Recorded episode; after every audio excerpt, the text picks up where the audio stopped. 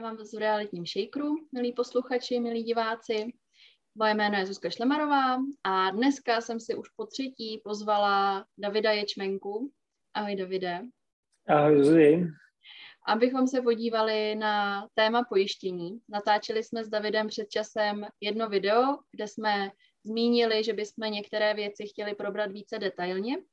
A to bychom dneska právě chtěli udělat, a to životní pojištění protože eh, většinou následují realitní investoři a tam je přístup k, životnímu pojištění možná trochu odlišný, než když nad tím člověk přemýšlí jenom sám pro sebe. A pokud budete chtít se o Davidovi dozvědět trošku více, proč s ním videa natáčíme, tak se podívejte na první video, které jsme natáčeli, tam jsme Davida více představovali.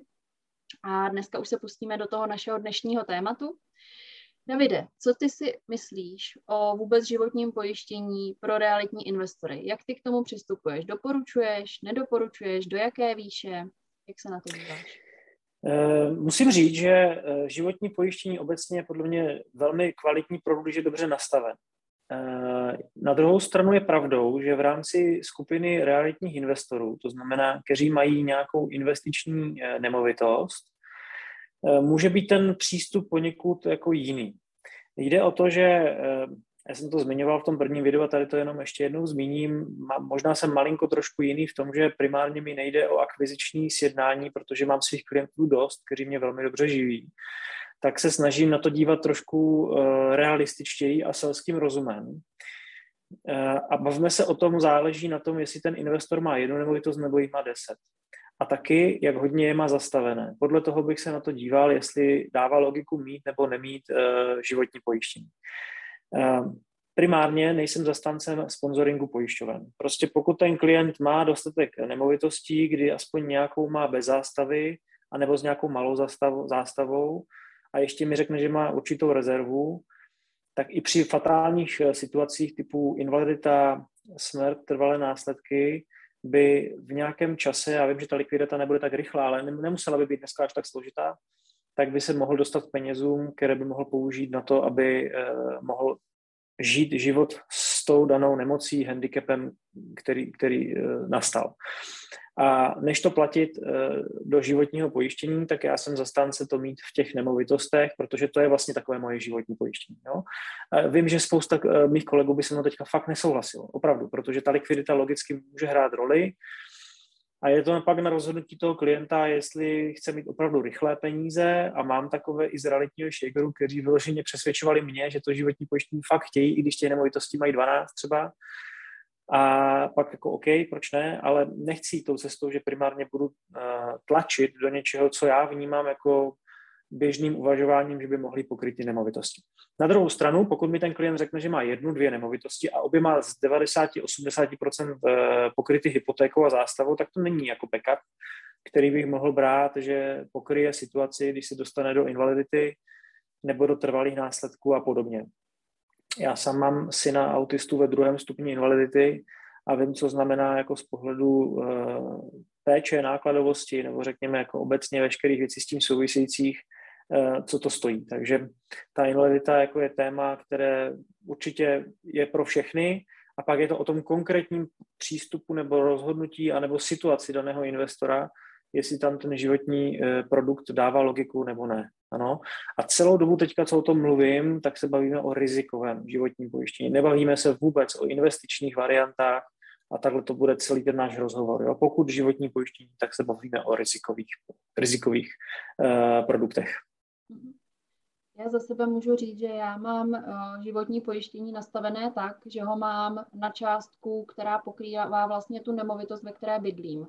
To znamená, pokud mě by se něco stalo, ať už teda invalidita žiju, ale ta kvalita je prostě někde úplně jinde, nemůžu vydělávat, tak aby mi ta pojistka pokryla alespoň to moje bydlení, abych to měla v klidu, abych to nemusela řešit a zároveň, pokud se podívám už na tu fatální část, tedy smrt, pokud uh, bych zemřela, tak aby moje dcera, která by ten byt zdědila, tak aby v něm mohla nadále žít, aniž by musela řešit hypotéku na tenhle byt. Protože ostatní byty si sami na sebe v klidu vydělají, ještě uh-huh. s, s velkým cashflow, která je mimo to. Takže ty ostatní byty nemám potřebu v tomhle řešit. Ale to svoje vlastní bydlení tam pocitově bych vyřešené mít chtěla. Je Možná to jeden poznatek, je to logické, co říkáš, a samozřejmě těch úhlů pohledu může být spousta, zase to je o, jed, o konkrétní struktuře v dané situaci. Jenom je důležité si uvědomit jednu věc. Máte nějaké příjmy, nějaké výdaje, a ve chvíli, kdy, eh, a budu se takhle o tom bavit, je to moje práce, když člověk zemře, klient, tak uh, příjmy spadnou, ale paradoxně výdaje taky. Protože nejím, nežiju, nejezdím a tak dále. Mnohem fatálnější jsou věci, které přežiju. To znamená, příjmy mi spadnou, výdaje razantně stoupnou. To může být invalidita, můžou to být trvalé následky, uh, můžou to být závažné nemoci. Já se snažím vůbec neřešit krátkodobá rizika typu, že si zlomím ruku, nohu, a dostanu eh, pět tisíc, to je sice hrozně hezké, ale podle mě se to vyplatí všem jenom ne klientovi. No, pokud se na to díváme rozumným selským rozumem. To stejné může být pobyt v nemocnici, to stejné může být a nemusí i pracovní neschopnost. Pokud mi klient řekne, že má rezervu, a to už trošku ťukáme do těch banko pojištění, o kterých se budeme bavit, tak jestli jako téma eh, pracovní neschopnosti, jestli je vůbec jako, eh, co bych chtěl klientovi zajišťovat, protože to není levná položka, a co by mu vlastně řešila v té jeho konkrétní situaci. Uh-huh, Naťuchnul si to bankopojištění, tak pojďme rovnou teda uh, se o tomhle tom trošku pobavit. Budeme se bavit o něčem, čemu se říká bankopojištění, linkové pojištění, PPIčko tomu říkají uh, pojišťováci nebo hypoteční bankéři. Je to pojištění, které se sjednává zároveň s hypotečním úvěrem, Eh, dost často eh, je za to třeba sleva na úrokové sazbě, když si člověk mhm. to linkové pojištění sjedná zároveň vlastně s hypotékou. Eh, samozřejmě makléři jsou za to radši, protože ta provize pak je zajímavější taky o něco, takže často ty klienty do toho mírně řečeno tlačí, ale má to svoje specifika.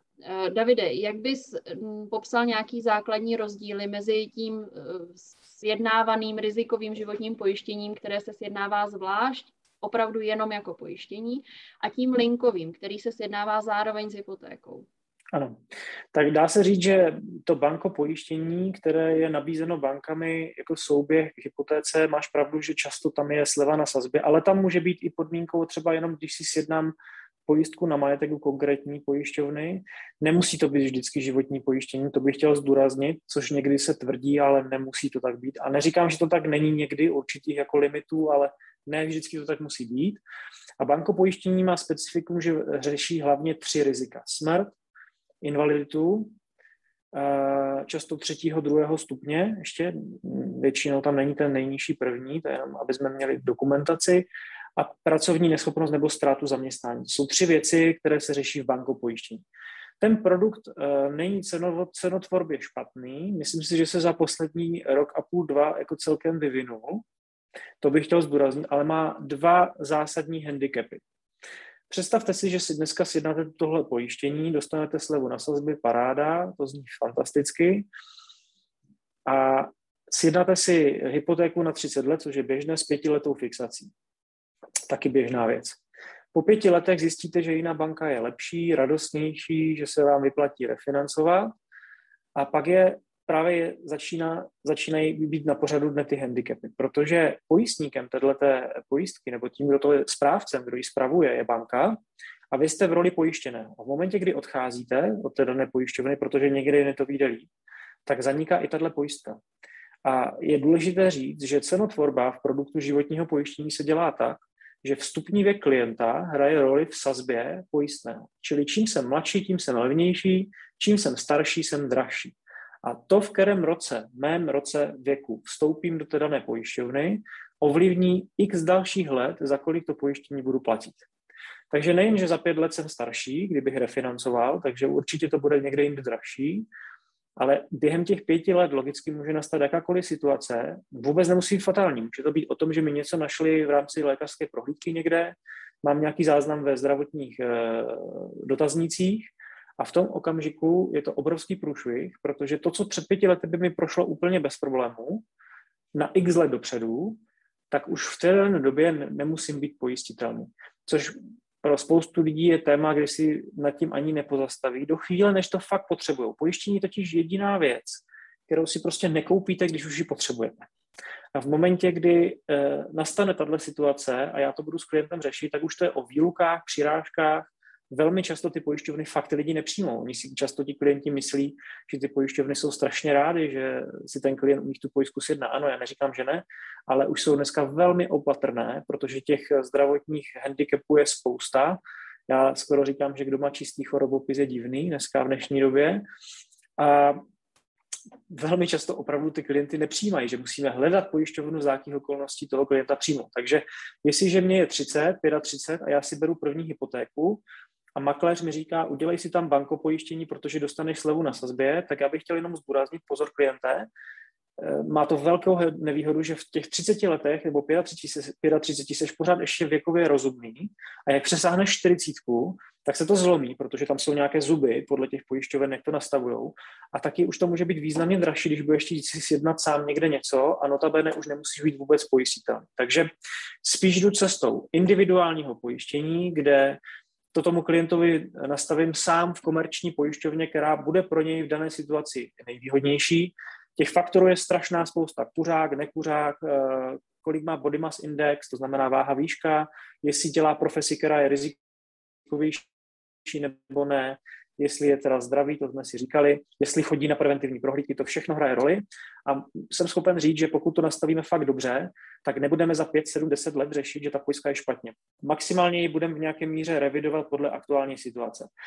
Pokud ten klient bude chtít něco navýšit, tak většinou to dělám vedle jako druhou pojistku. Pokud bude chtít naopak něco zredukovat, protože už splatil část hypotéky, tak skvěle je, že když jde směrem z vrchu dolů, tak ta sazba i to krytí jako zdravotní hlediska se pořád posuzuje z toho vzniku, když se to zařizovalo. Takže to pro něho není nevýhodou právě naopak. A pak je tam ještě jedno úskalí, které bych chtěl zdůraznit z mojí praxe. Když sjednává si klient bankopojištění, tak velmi často těch otázek je jenom pár na zdravotní hlediska a jenom jedna je taková víc jako do hloubky ve smyslu, víte o něčem, co by mohlo bránit v přijetí do pojištění, typu, že jste měli nějakou nemoc, úraz a podobně. Neumím teďka přesně definovat, klidně ji tady Zuzi pak můžeme uh, zobrazit screenem, tady tu jednu otázku. A ona je tak obecná, že často na to klienti si ani neuvědomí, že by tohle měli říct, že jako vlastně tenhle zdravotní handicap mají.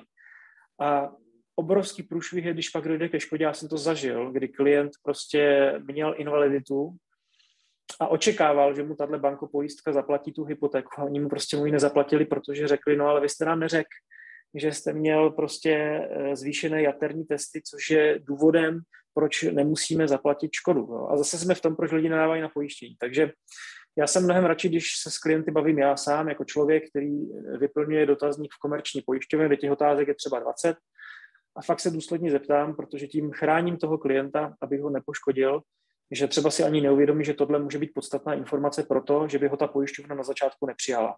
A pak taky může pět let platit pojistné, které není malé a vlastně ho platí úplně zbytečně, protože by ta pojišťovna stejně tu škodu nezaplatila. Je to tak.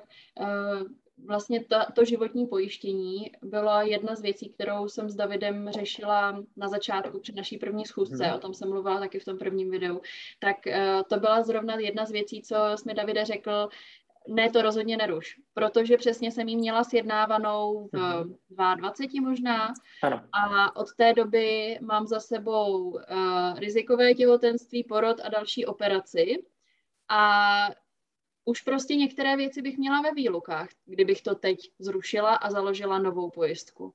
Takže no. i v mých 28 prostě už některé věci uh, je problém pojistit, takže jsem ráda, že jsem tu pojistku řešila co nejdříve za toho co nejlepšího zdravotního stavu, který jsem měla. A určitě bych tohle eh, doporučila každému, protože prostě nikdy nevíte, kdy začnete mít problém, nevím, s tlakem, s, s nějakými věcmi, tam jsou i nějaké jako neurologické věci, že jo, bolavý záda a takové věci. Občas ty pojišťovny mají ve výlukách. Štítná žláza, vysoký tlak, eh, lidi mají prostě zvýšené cukry, a ještě když to je v kombinaci s kuřákem, Eh, pak ženské problémy, to si zmínila, že prostě bývá jako varianta, jak se to nakombinuje, tak najednou je to skoro neřešitelné v některých situacích. Jo? Ano. Takže tady za mě určitě čím dřív řešit, tím líp. A já teda musím říct, že uh, co se týká plnění z životního pojištění, tak já se s tím setkávám v práci, kde řeším v bance právě pojistné události, uh, které se řeší v souvislosti s bankopojištěním a uh, komunikuju s těmi klienty, pokud se to týká invalidity, tak s klienty nebo s jejich příbuznými, ale komunikuju hlavně teda, co se týká pojistných událostí smrti, tak komunikuju s těmi pozůstalými. A uh, na jednu stranu musím říct, že pojišťovny opravdu plní, pokud uh, je takový, takový mýtus, že pojišťovny se vyhýbají plnění, co to jde a že určitě nebudou plnit tady 2 miliony na hypotéku a podobně, tak já můžu za sebe říct, že opravdu těch plnění uh, jsem zpracovala za poslední jenom třeba měsíc fakt spoustu. Takže pojišťovna, pokud tam je všechno v pořádku a právě ten zdravotní dotazník všechno odpovídá, tak plní. Jsou tam krácení v případech eh, sebevraždy a podobných událostí, ale to plnění tam opravdu probíhá a ty hypotéky se z těch bankopojištění doplácí. Takže tohle bych chtěla jenom potvrdit, že opravdu jako to pojištění není vyloženě vyhazování peněz z okna. To rozhodně není, je to, je to produkt, který funguje, na druhou stranu se ale setkávám se spoustou pozůstalých, kteří si mysleli, že ten uh, jejich uh, příbuzný má pojištění sjednáno a on neměl. A ty rodiny se pak dostávají do opravdu velmi těžkých situací. Velmi často to jsou samozřejmě náhlé události, uh, kdy zemře třeba živitel rodiny, zůstane manželka s několika třeba nezletilými dětmi a s tou hypotékou, která měla za, kterou měla za to, že je pojištěná, ale pojištěná není. Ten, mohlo tam dojít v průběhu třeba ke zrušení toho pojištění, nebo právě bylo to pojištění někde zvlášť a uh, ten klient si prostě pak to pojištění zruší, protože má pocit, že přece nebude platit e, pětistovku měsíčně, když to vlastně nepotřebuje ale je důležité tady v tomhle myslet nejenom na sebe, ale i vlastně, co to udělá, pokud teda mně se něco stane, ať už teda nějaká invalidita, řekněme třetího stupně, kdy taky to může mít velký vliv na to moje okolí. Nebo ta opravdu fatální věc uh, toho úmrtí, kdy toto moje okolí velmi zatíží nejenom psychicky, ale vlastně i po té materiální stránce, protože pak uh, ty situace jsou opravdu nepříjemné. Ty jsi teďka zmínila důležitou věc, často se v těch pojistkách sjednává fakt jenom třetí nejvyšší stupeň invalidity, což je, uh, nechci říct, že nepravděpodobné, může se to stát, ale pochopitelně, aby vás stát definoval do třetího stupně invalidity, musí to být fakt už závažný handicap. To znamená, spíš se řeší první, druhý stupeň. A minimálně ten druhý, kdy už je velmi často pravděpodobnost, že nemůžu vykonávat svou práci, je limitující pro tu rodinu z pohledu uh, přínosu peněz a je potřeba ji někdy doplnit. Takže uh, pak je to zase moje role tomu klientovi vysvětlit, že i druhý stupeň je velmi důležitý. A ještě, aby neza, nezanikla jedna věc, uh, klienti často řeší, teď jako co, no tak jsem jim tam nějak odpověděl, ta pojišťovna to nemá jak zjistit, jestli jsem měl nějaký handicap nebo neměl dříve, a nebo i nějaké vyšetření, které vykazovalo známky vyšších hodnot. To není pravda, protože vy vlastně v rámci smlouvy, kterou podepisujete, a je úplně jedno, jestli to je bankopojištění, nebo jestli to je komerční pojistka, dáváte právo pojišťovně při pojistné události nahlížet do vaší zdravotní dokumentace. To znamená, že ona může oslovit veškeré, eh, veškeré subjekty, kde jste byli ošetřováni a nechat si vypsat eh, karty zdravotní, z kterých zjistí úplně všechno. A věřte mi, že to dělají. To znamená, ve chvíli, kdy je škoda 2, 3, 4 miliony, tak je logické, že ta pojišťovna si chce pohlídat, jestli bylo naplněno všechno pro to, aby měla eh, důvod eh, vyplatit pojistné plnění. Ano.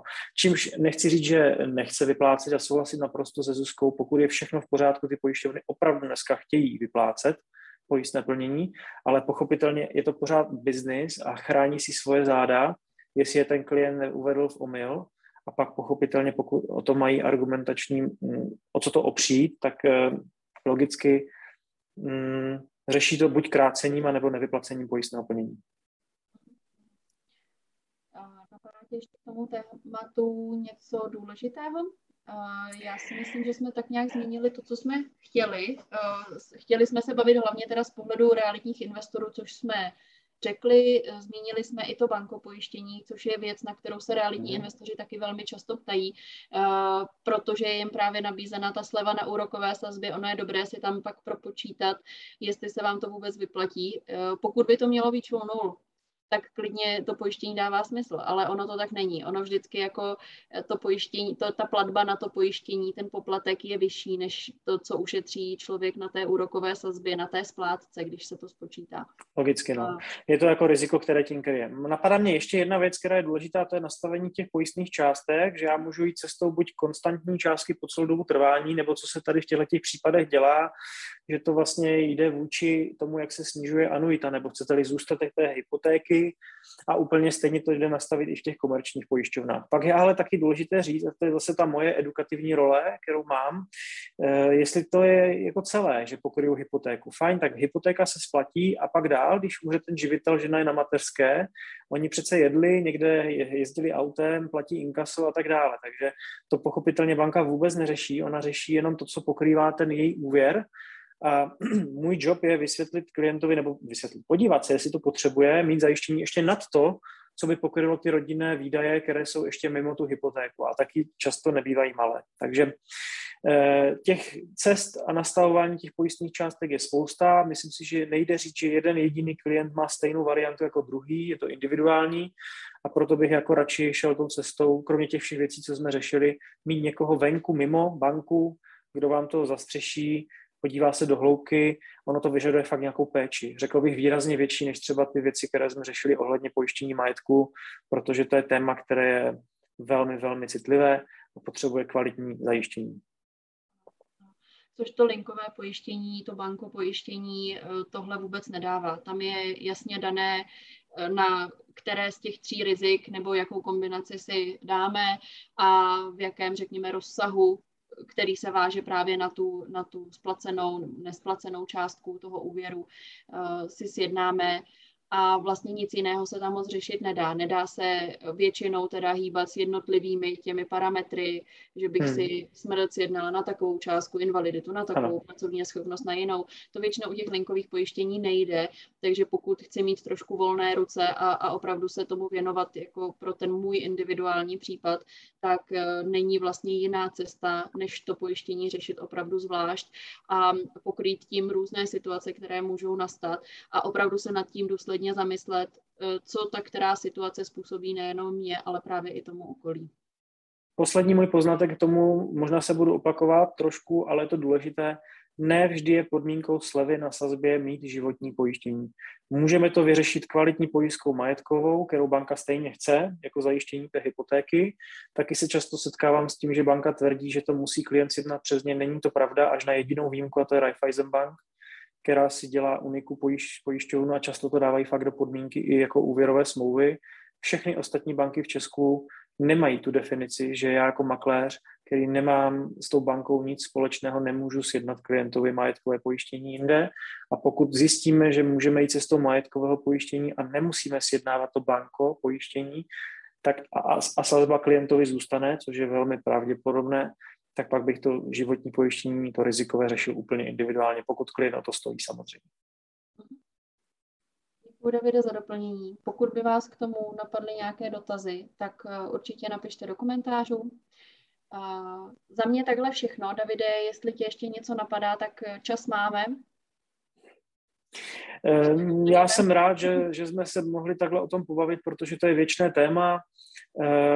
Denně tyhle rozhovory vedu s klienty, kteří někteří mě víc a méně přesvědčují. Eh, často teda i s hypotečními makléři, se kterými spolupracuju, protože ne všichni jako uh, jsou si jistí v tom nastavení té konstrukce, protože bohužel i v bankách jim někdy říkají těm, těm makléřům hypotečním věc, která není úplně pravda, pro, protože i v těch bankách ti bankéři, to si řekněme, já to musím říct, mají určitý čárku za to, že ten klient si přes tu danou pobočku nebo něco sjednal pojistku, a já se opravdu snažím mít cestou toho zákaznického zážitku, co je pro toho klienta nejlepší. Richard Miller jednou řekl krásnou větu, že svou práci nedělá pro peníze, ale za peníze. Já v tom vidím obrovský rozdíl a mm, takhle by to prostě mělo být. Pak budou klienti úplně jinak vnímat celý, celý sektor financí a to nejsou jenom pojistky, ale i hypotéky, investice a tak dále nemám k tomu co dodat, naprosto souhlasím, pod to by se podepsala. Díky moc, Davide, za další rozhovor. Uh, možná narazíme na nějaké další téma, které bychom mohli probrat a natočit pro uh, sledující realitního shakeru. Takže díky moc.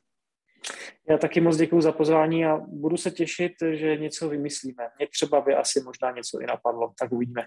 Výborně, tak se domluvíme. Sledujte nás, eh, dáváme na náš YouTube a na podcastové platformy eh, rozhovory s různými tématy ze světa investování do nemovitostí.